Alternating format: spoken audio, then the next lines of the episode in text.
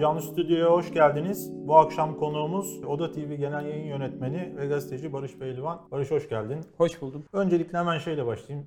Ee, geçmiş olsun ve Teşekkür ederim. son e, iki haftam nasıl geçti? Özgür iki haftam nasıl geçti diye gireyim. Yani hani kaba tabirle Leyla gibiyim hala. Ee, şöyle ki çünkü geçiş o kadar sert ki e, düşünün işte 187 gün boyunca tek başına bir tecrit hücresinde kalıyorsunuz ve birden e, tahliye oluyorsunuz ve e, onlarca insan, yüzlerce insan, binlerce insanla karşılaşıyorsunuz. Tabi bu hani içeride kendimizi çok fazlasıyla oradaki o hücre yaşamına alıştırmaya çalıştık açıkçası. Alışma kavramını oradaki hayatımızı idame ettirmek için insanın kendisini hazır hissetmesi anlamında da söylüyorum. Ama işte çıkınca o yoğunluk vesaire bir hani geçişler var ama birkaç haftaya daha iyi olacak. Şimdi 2011-2012 arası 19 ay cezaevinde evet. kaldın Oda TV davası kapsamında. Ee, sonra bu yılın Mart ayında işte bu Libya'daki e, MİT mensubunun cenazesi e, şehit olan MİT mensubunun cenazesiyle ilgili haber nedeniyle meslektaşlarınla hı hı. beraber Barış Terkol olmak üzere başta tekrar cezaevine girdin. 9 Eylül'de tahliye oldun.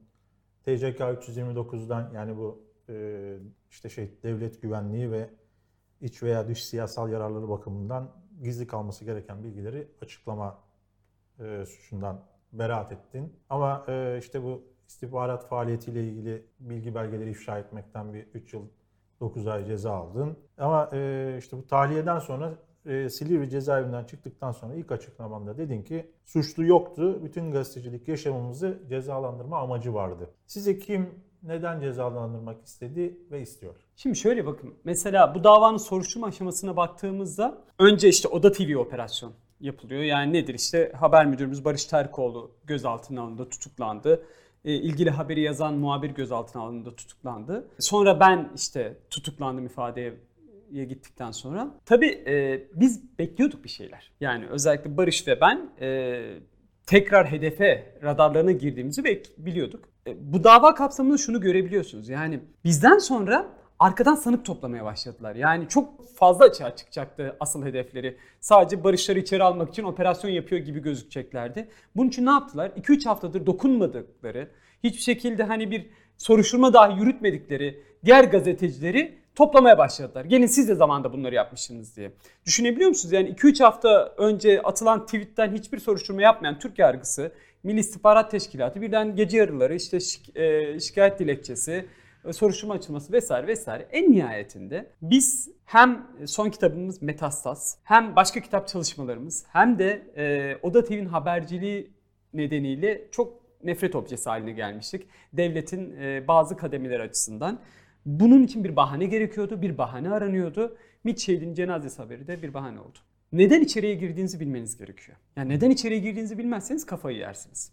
Ben neden içeriye girdiğimi biliyordum. Yazılarımdan dolayı en genel şekilde içeri giriyordum. Ve ben e, tutuklanırken beni tutuklayan hakime de söyledim. Bakın ben yazıyorum, beni içeri atıyorsunuz, içeri gireceğim ve içeride de yazacağım. Bir gün dışarı çıkacağım, dışarıda da yazacağım. Bu hukuksuzluğunuzun perde arkasında yazacağım dediğimde göz tabii başını öne eğdi ve kaçtı o salondan. Şimdi Temmuz ayındaki tahliyesinden sonra senin oturduğun koltukta Barış Terkoğlu oturuyordu. O yani programın başında biraz bahsettik ama işte bu yaşadıkları süreci biz 11 yıl, 11 yıl önce kumpas diyorduk. İşte şimdi tezgah diyoruz. Ya bu tezgahı biraz daha, daha, daha detaylı senden dinleyelim. Ya şunu düşünün. Şimdi ya öyle bir şey ki bir haber bahane edilerek tutuklanıyorsunuz ya. Açık söyleyeyim ben şimdi 11 yıl önce ya 2011'de 9 yıl önce e, gözaltına alındığımda e, tutuklandığımda Fethullahçılar şuna uğraşmıştı. Neydi? Ya biz bu adamları tamam haberciliği yüzünden gözaltına tutukluyoruz ama bir şekilde bunları kriminalize etmek için sahte delil üretmemiz gerekiyor. Ne ne oldu? Benim bilgisayarlarıma sahte belgeler yüklediler Fethullahçılar. Doğru mu? Doğru. Biz böyle aylarca, yıllarca o belgelerin sahte olduğunu, bize ait olmadığını e, böyle anlatmaya çalıştık vesaire. Onlarca raporla bunu anlattık ve en sonunda 19 ay tutukluluğun ardından yıllar yıllar sonrasında devlet bana dedi ki ya pardon siz boşuna biz operasyon yapmışız siz suçsuz musunuz deyip beraat ettirdi. Şimdi bu zamanda Böyle bir çabayı da görmedik açıkçası. Yani hani Fethullahçılar bir şekilde sahte delil üreterek kılıfına sokmaya çalışıyordu. Şu an öyle bir şey de yoktu. İfşa olmuş bir bilgiyi, e, mecliste söylenmiş bir bilgiyi, onlarca yerde haber olmuş bir bilgiyi. Biz yine de MIT kanununa uymak için böyle özel çabayla e, haberleşip kamuoyuna aktarmamızı üzerinden böyle büyük e, haberler yaptılar. Casusluk, vatan haini vesaire vesaire vesaire. Ya düşünebiliyor musunuz? Normalde MİT kanunundan e, yargılanan ve tutuklanan bildiğim kadarıyla e, nadir insanlardan biriyiz. Sırf sadece MİT kanunundan yargılanmamak için, yargılamamak için bizim için bir tane suç uydurdular. Nedir işte o TCK 329 yani devletin gizli bilgilerini yayınlamak vesaire filan falan. Onun şöyle bir önemi vardı. Neydi o? Eğer biz sadece MİT kanunundan yargılansaydık Asliye ceza gibi daha böyle hafif bir mahkemede yargılanacaktık bir hakimle. Ama biz ağır cezalık olmamız gerekiyordu ya. Ağır ceza mahkemesine yargılanmak için böyle gizli devletin gizli bilgilerini yayınlamak gibi böyle bir suç uydurdular. En nihayetinde bakın 9 Eylül'deki e, mahkemede yani karar duruşmasında mahkeme heyeti, ağır ceza mahkemesi heyeti hepimizi TCK 329'dan yani o uydurulan suçtan beraat ettirerek ne demek istedi biliyor musunuz? Bu dava aslında burada görülmemeliydi. Anlatabiliyor muyum? Aslında bu suç uydurma bir suçtu. Bunu aslında kabul etti. Yani ben e, bu mahkemenin bu kararını böyle okuyorum. Şimdi öyle bir devlet öyle çullandı ki bu dava üzerinden. Yani devletin baş, başka klikleri vesaire. Yani gecenin üçünde sırf biz hapiste kalalım diye infaz yasasına ek bir madde konup MİT kanunu kapsamında bizim dışarı çıkmamamız sağlandı. Ya da işte e, bütün böyle e, bizim içeride yaşadıklarımız vesaire sabah gazetesine işte e, sızdırılmaya başlandı. Ben biliyorsunuz işte cezaevi girişinde bir darp e, yaşadım. O darp üzerinden onlarca manipülasyon yapıldı vesaire. Görüntüler olmasına rağmen yalan söylüyor diye manşetler atıldı vesaire. En nihayetinde. Ama gerçeğin hani bir huyu var hep söylenir ya o açığa çıkar diye. Ben kamuoyunu inandırdıklarını düşünmüyorum. Çünkü bakın siyasi davaların şöyle bir özelliği vardır. Kamuoyu meşruiyetinden alır gücünü. Biz ilk gözaltına alındığımızda, tutuklandığımızdan itibaren halk inanmadı bu gerekçeye. Ve şunu gördü. Bu insanlar gazetecilik yaptığı için içeri atılıyorlar bu insanlara yapılanın hukukla ilgisi yok. Biz aslında okurlarımızdan, kamuoyundan aldığımız o güçle o duvarları yıkıp şu an sizin karşınızdayız. Davadan çıkan işte bu 3 e, yıl 9 ay e, cezayı için temiz başvurusunda evet. bulundunuz. Savcı da evet. tahliyeler, beraatlar için temiz başvurusunda bulundu. Bundan sonraki süreç için ne, ne bekliyorsun? Ben er ya da geç bu davada herkesin beraat ettiğini, Türkiye'nin göreceğini biliyorum. Bu e, hem inancım çünkü bu davada suç yok. Yoktu. Bu dava sadece bizim gazeteciliğimizi cezalandırmak için uydurulan bir davaydı. Bu davada herkesin beraat edeceğini, istinaf olabilir, anayasa mahkemesi olur, ahim olur ne olursa olsun. Er ya da geç mutlaka hepimiz beraat edeceğiz. Buna inancım tam açıkçası. Öyle bir şey ki şimdi 3 yıl 9 aylık ben ceza aldım. İşte yerel mahkemede vesaire. Şimdi mahkeme heyeti ben Türkiye gerçekliğinden bahsediyoruz. Mahkeme heyeti hepimizi beraat ettirseydi. Bakın hepimizi beraat ettirseydi. Acaba ben bugün şu an bu stüdyoda olabilir miydim? Beraat edilin olmuş yani beraat etmiş birisi olarak. Yoksa acaba daha cezaevinden çıkmadan hakkında başka bir soruşturma yapılıp tekrar tutuklanabilir miydi? Türkiye bunları gördü. Yani mahkeme heyetinin acaba o kadar özgür karar verebilme hakkı var mıydı o davada? Böyle bir gerçeklikten bahsediyoruz. Bunun adına da biz hukuk ya da adalet demiyoruz tabii ki. Şimdi biraz şunu soracağım. Bu soruyu Barış'a da, Adaşan'a da sormuştum. Şimdi e, 9 Eylül'de tahliye oldun. Ancak başka işte mesai arkadaşım Mesai Yıldız olmak üzere birçok gazeteci cezaevinde. Yani bunu iki kez yaşamış biri olarak yani içeride olmak bir nasıl bir şey? Bir de e, biraz hani işin manevi tarafını aslında şey olarak soruyorum. Çünkü işte 3 yaşına basmak üzere olan bir e, kızım var Arya. Biz işte senin doğum günün için Temmuz'da çektiğimiz klipte tanıştık. Yani şimdi e, onunla e, geçirebileceğim bir 4-5 aylık süreç işte elinden e, alınıyor. Yani bu insanda nasıl bir tahribat ve hissiyat yaratıyor? Sonda söyleyeceğim, başta söyleyeyim. Yani daha önce 19 ay tutuklu kaldım. Şimdi 6 ay tutuklu kaldım. 19 aylık tutukluluk 6 aylık tutukluluktan daha kolaydı. Garip bir cümle farkındayım ama şöyle düşünün. Ben hani hatta ek yapıyorum. Silivri çok bozmuş diyorum. Yani daha önce Silivri'de kalmış birisi olarak. Çünkü özellikle 15 Temmuz'dan sonra, 15 Temmuz darbe girişiminden sonra Silivri cezaevindeki kuralların daha sertleştirildiğini duyuyordum. Birebir gördüm. Keza bize yapılan ekstra bir tecrit vardı. Onu gördüm. Artı pandemiden kaynak, salgından kaynaklı olarak ekstra yasaklar vardı bunu gördüm. Şimdi bunları açacağım. Şu anlama geliyor. Bakın cezaevinde en nihayetinde biz bir tutukluyduk değil mi? Yani bakın hakkımıza hüküm verilmemiş. Yani hükümlü değildik. Türkiye'nin zaten ceza sisteminde öyle bir sorun var. Türkiye'de hükümlüler tutuklulardan yani cezaları kesinleşen insanlar cezaları daha kesinleşmeyen masumiyet karinesi sahibi insanlardan daha iyi haklara sahip. Tutuklular hükümlerden daha fazla zulüm görüyor bu ülkenin maalesef ki ceza sisteminde. Bu birinci bir şey. Avluda bizim hani e, bir avuç gökyüzümüz var. O avluda küçücük yerde yukarıya baktığımızda gördüğünüz bir avuç gökyüzü var. Daha önce olmayan bir şey gördüm ben o gökyüzünde. Avlunun üstünü de dikenli tellerle kapatmışlardı. Yani şöyle baktığınızda yukarıda o tellerin arasından siz gökyüzünü görüyorsunuz. Şimdi buna niye ihtiyaç var? Acaba hani o 3, 4, 5 metrelik e, duvarları aşabileceğimize mi inanıyorlar vesaire her tarafın dikenli telli olduğunu o ayrı bir mesele. İkincisi dediğim gibi bu davada bizim tutulma sistemimiz yani Silivri cezaevinde tutulma sistemimiz için özel bir çaba sarf edildi. Nasıl bir çaba sarf edildi? Biz 9 nolu cezaevindeydik. 9 nolu cezaevinin şöyle bir özelliği var. Türkiye'deki bütün siyasi davaların, o ünlü davaların, medyaya yansıyan bütün siyasi davaların sanıkları bizim bulunduğumuz cezaevindeydi. Yani buna örnek veriyorum. FETÖ sanıklarını da koyabilirsiniz. Adnan Oktar davası sanıklarını da koyabilirsiniz. Hatta IŞİD sanıklarını da koyabilirsiniz. PKK, DHKPC. Bütün siyasi dava sanıkları. Şimdi oradaki o örgüt davalarındaki sanıkların çoğunluğu özel bir istekleri olmazsa eğer birlikte tutuluyorlar. Yani iki kişi, üç kişi vesaire filan. Ben de daha öncesinde böyle tutuldum Silivri cezaevinde. Ancak ve lakin şu an biz başından beri ben 6 ay 187 gün cezaevinde bir disiplin suçu işleyen, işlendiğinde konulacak sistem şeklinde böyle birkaç gün tutulur. Yani cezaevinde birisi bir disiplin suçu işlendiğinde bir ceza amaçlı böyle tecritte tek başına tutulur birkaç gün vesaire. Ben 187 gün kaldım o sistemde. Anlatabiliyor muyum? O C3 koridorunda e, bizim tutulduğumuz C3 koridorunda işte Murat Arel vardı. Bir boşluk bırakmışlardı bir koğuş. Ben vardım. Bir boşluk bırakmışlardı bir koğuş. Barış Terkoğlu vardı. Oradaki dert bile avluda bağırdığımızda yan koğuşta duyabilecek kimse olmasın. Onun için ben örnek veriyorum Barış Terkoğlu'yla konuşamayayım. Avludan bağırarak. Bu kadar eziyet üzerine eziyet vardı. Şimdi bakın tecrit tecrit tecrit diyoruz. Nedir biliyor musunuz tecrit? Ya bunu birkaç kez söyledim ama çok önemli olduğunu düşünüyorum. Türkiye bunları yaşadığı için biliyorum. Şimdi koğuşlarda acil yardım butonu diye bir şey vardır. Nedir acil yardım butonu?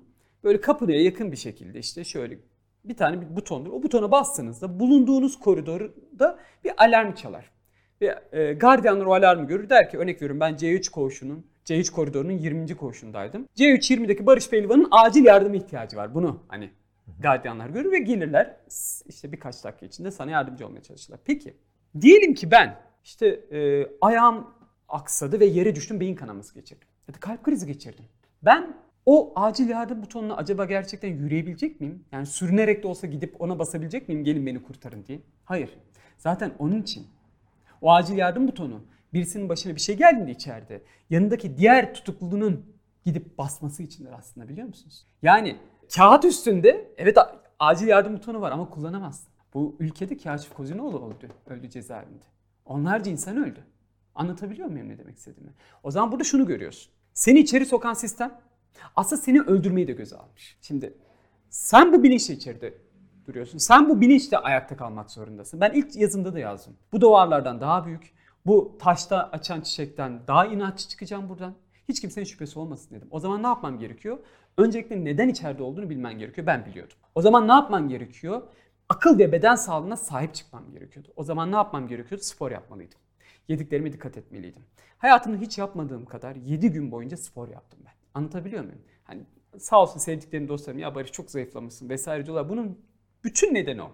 Ben bilinçli olarak akıl ve beden sağlığımı korumak istedim. Çünkü onlar benim hayatımdan günler çalıyordu ve benim o ömre günler katmam gerekiyordu. Bunun için aslında mücadele verdim. Yani o kadar garip bir şey ki şimdi normalde işte eskiden Silivri cezaevinde diyorum ya şey vardı haftada bir görüş hakkı vardı. Aileniz görür, gelirdi giderdi vesaire. Şimdi ayda bire indirildi bu. Ki uzun süre olmadı sonra ayda bire indirildi pandemiden kaynaklı. Şimdi bunlar çok garip ya da haftada bir bir şekilde halı sahaya çıkarma e, hakkım vardır. Çok önemli biliyor musunuz halı sahaya çıkarma? Yani cezaevin bir halı sahası var. O halı sahaya çıkıyorsun. Halı sahada top oynamıyorsunuz. Hem ben bu arada adi suçlu olsaydım, örnek veriyorum uyuşturucu sanığı olsaydım ya da dolandırıcılıktan yatsaydım onlar e, daha kalabalık koğuşlarda kalıyorlar. Onlar kendi aralarında gerektiğinde e, futbol turnuvası da düzenleyebiliyorlar. Sorun değil, sosyal haklarıdır. Herkes e, yap- olmalı yani o haklara sahip olmalı. Ancak ve lakin siz böyle devletin en e, tehlikeli insan olarak gördüğü insanlar olduğunuz için sizin bizim öyle bir hakkımız yok. Biz tek başına çıkıyorduk. Ama nedir biliyor musunuz? O bir avuç gökyüzü biraz büyüyor inşallah sahada. Daha geniş bir şekilde gökyüzünü görüyorsunuz. Ben bunu 9 yıl önce 2011'de girerken yaşadım. Ama ben 2020 Türkiye'sinde halı sahaya çıkarılamadım. Hiç çıkmadım 6 ay boyunca o koğuştan. Anlatabiliyor muyum? Sadece avukat görüşü için ya da işte ayda bir aile görüşü için çıktım. Bunun gibi sayabilirim bu listeyi. Yani e, nasıl bir şey? Ama bakın daha da önemlisini biliyor musunuz? Ben burada saatlerce size cezaevinin ne kadar kötü olduğunu anlatabilirim. Türkiye'de herkes anlatır. İnsanlar duygulanır vesaire. Ama bence asıl tartışmamız gereken, asıl tartışılması gereken şudur. Cezaevi şartları değil. İnsanların suçsuz yere neden cezaevine girdiği tartışılmalıdır. Asıl mesele odur. Yani demek istiyorum ki ben Barış Terkoğlu ile birlikte kalsaydım aylarca. Benim e, aile görüşlerim haftada bir yine olsaydı. Ben halı sahaya sürekli çıkarılsaydım. Yemekleri de güzel olsaydı e, cezaevinin. Ne önemi var? Ben özgürlüğünden alıkonmuyorum. Anlatabiliyor muyum? Asıl tartışılması gereken o. Siz Barış Terkoğlu'yla 3 tane kitap yazdınız. Sızıntı, Mahrem ve Metastas. İşte şu e, Mahrem'de bir yerde AK Parti, e, AKP, cemaat e, ilişkisini aslında yazıyorsunuz. Sonrası en son bu Metastas. Metastas'da işte aslında bir yerde bu e, Fethullahçı terör örgütüyle mücadelenin nasıl bir yerde yozlaştığını ama bir taraftan da işte devlete çöken yeni tarikatları e, anlatıyorsunuz. Şimdi e, o, tam da buradan sorayım. Hani biz işte 15 Temmuz sonrasından bugüne e, ne yaşadık, ne yaşıyoruz ve devletin bu e, yeni tarikatlar sonra şeyi de soracağım. Tarikatlar, selefiler son Hı hı. günlerdeki Hı hı, tartışmayı da soracağım. Şimdi bunu şöyle anladım. Ben kendi e, gazetecilik serüvenime yani son zamanlara baktığımda şöyle. Şimdi biz yıllarca o Silivri kumpasları döneminde Ergenekon davalarında, Oda TV davalarında hep şunu dedik. Bakın dedik. Bu Silivri kumpasların perde arkasında bir Fethullahçı çete var. Devlete yerleşmiş bu Fethullahçı çete bu davaları kurguluyor. Bağırdık, çağırdık, konuştuk, ettik, yargılandık, hapisler yattık, kimimiz içeride öldü vesaire. Ne oldu? Önce 17-25 Aralık'ta hafiften vesaire. En sonunda 15 Temmuz'da o tanklar dışarı çıktığında anladılar değil mi? Ya bu adamlar haklıymış diye. Ve ne dediler 15 Temmuz'dan sonra? Bir daha böyle kumpaslar dönemi yaşanmayacak. Bir daha uzun tutukluk meseleleri olmayacak. Bir daha hukuk böyle intikam aracı kullanılmayacak diye vesaire. Büyük büyük nutuklar attı devletin en önemli isimleri doğru mu? Şimdi biz gazeteci olarak fikri takip yapmalıyız. Neydi? Yıllarca biz Fethullahçıların bu devletteki örgütlenmesini anlattık mı? Anlattık. 15 Temmuz'dan sonra bir gün içinde binlerce savcı, hakim, polis, emniyet mensubu işte neyse vali vesaire görevden alındı mı? Alındı. Tamam. O zaman peki o zaman bir gazeteci şunu sormalı. O koltuklara yani o Fethullahçıların kal, oturdukları koltuklara kimler oturtuldu? Yani olması gerektiği gibi liyakat sahibi insanlar mı oturtuldu? Yoksa yine alnı secdeye değiyor kıssasıyla başka geleceğin FETÖ'cüleri mi oturtuldu? Biz bu sorunun peşine düştük. İşte metasaz aslında bu sorunun yanıtıdır. Peki neyle karşılaştık? Şuna karşılaştık. Bakın tam da maalesef ama maalesef liyakat sahibi olan insanlar yerine ya bu bizim tarikattandır.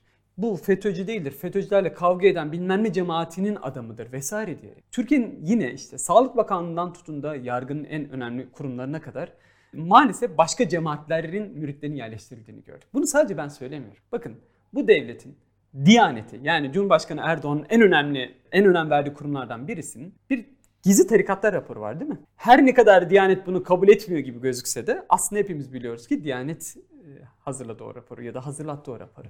O raporda gördüğünüz şu vardır. 15 Temmuz'dan sonra bana kalırsa Erdoğan'ın da bilgisi ve talimatı ile birlikte ya bu cemaatler, tarikatlar ne yapıyor hani diye bir araştırma yapılmış ve bu bir rapora dönüştürülmüş. Sadece Diyanet mi? Hayır değil.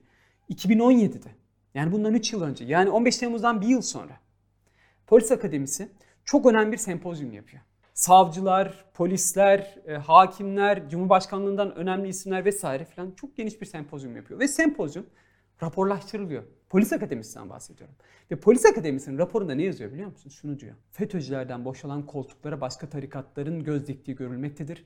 Bunlar için önlem alınması gerekmektedir. Şimdi bunu ben söylemiyorum. Polis Akademisi raporu söylüyor. Şimdi ben de buradan yola çıkarak şunu söylüyorum.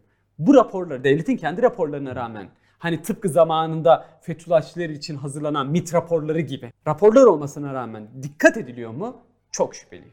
Çok şüpheliyim ve şunu görüyorum çünkü. Bakın yani ben size örnek veriyorum. Yani yargıda hak yolcuların yani İskenderpaşa cemaatinin örgütlendiğini. Hangi tarikat nerede etkin sorusu. Anlatabilirim. Yani şunu demeye getiriyorum. Ya, ya da örnek veriyorum 17-25 Aralık'tan sonra e, alınan e, emniyete alınan insanların çoğunluğunun işte Kurdoğlu'ndan tut da Nurcuların bilmem ne koluna kadar farklı farklı cemaat ve tarikatları, menzilcilere kadar birçok insanlardan olduğunu biliyorum. Ve şu, şu çok önemli biliyor musunuz? Bugün belki onlar küçük polis memurları gibi falan gözükebilir ama zaten mesele şu. Bunun 15 yıl sonrası belki bir istihbarat daire başkanı, belki kaçakçılık ve organize daire başkanı ya da terörle mücadele daire başkanı belki şu anda alınan o polis memurlarından olacak. Ve ben de diyorum ki ya bu böyle giderse biz belki 2030'larda bir tankın içinde başka cemaat mensuplarını görebiliriz.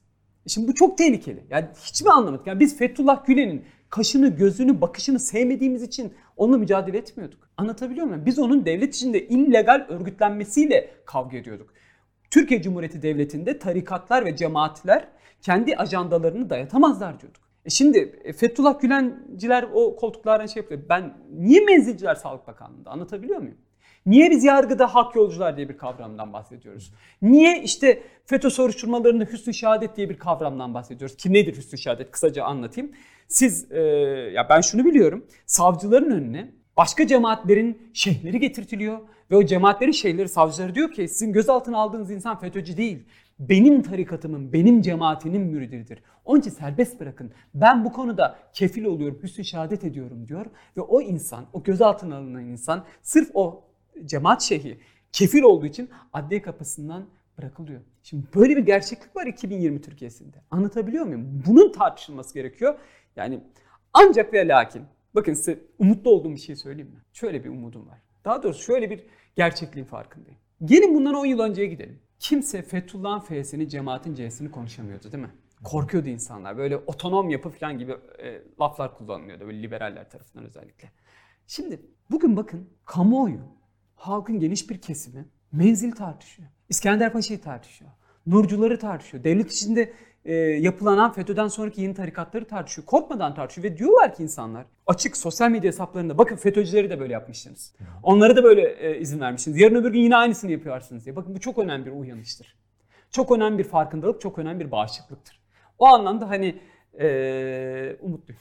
Şimdi biz tam da bu tarikatlar meselesi Evet. ne olacak diye e, düşünürken işte bu aslında tarikatların da en popüler ismi İsmail Ağa cemaatinden Cübbeli Ahmet Selefi grupları işaret etti ve dedi ki e, Selefi dernekler silahlanıyor, iç savaşa hani hazırlanıyor dedi ve hani listelerden bahsetti, rakamlar verdi ve beni çağırırlarsa anlatırım da dedi ki çağırdılar da. Şimdi bu tarikat Selefi çekişmesini nasıl değerlendiriyorsun? Yani tabii Selefi gruplar deyince bir işte dernekler var, bir cihatçı Hı hı. Selefi e, örgütler var. Bunun da bir ayrımı var ama yani burada bir, bir e, işte bir işaret etme, e, buna önlem al deme ama burada e, başka bir ajanda da var mı diye sorayım aslında. Ya şimdi e, ben bu yayına gelmeden önce Cübbeli Ahmet'i aradım. Dedim ki "Yani nedir bu çıkışınızın perde arkası? O da dedi ki ya Barış Bey dedi ben bunu ilk kez söylemiyorum. Ocak ayında Habertürk'te de Tabii ya ben bunu arada bir söylüyorum ama şimdi bu haber patladı diyor.